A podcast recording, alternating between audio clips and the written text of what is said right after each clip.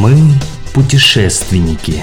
Подкаст о красивых местах и достопримечательностях России. Самый чудесный город, где человек счастлив. Очень нравится эта цитата Ремарка. Я обожаю Краснодар. Я чувствую на Кубани себя великолепно. Порой гуляя по улочкам города, впадаю в эйфорию. Вкусный воздух, приятный ветерок и красивая растительность. Теперь вот в Краснодаре появился еще и парк Галицкого. Мы часто и как на праздник туда приезжаем и всякий раз радуемся новинкам. Появляются то новые деревья, то оригинальные строения, скульптуры, растения.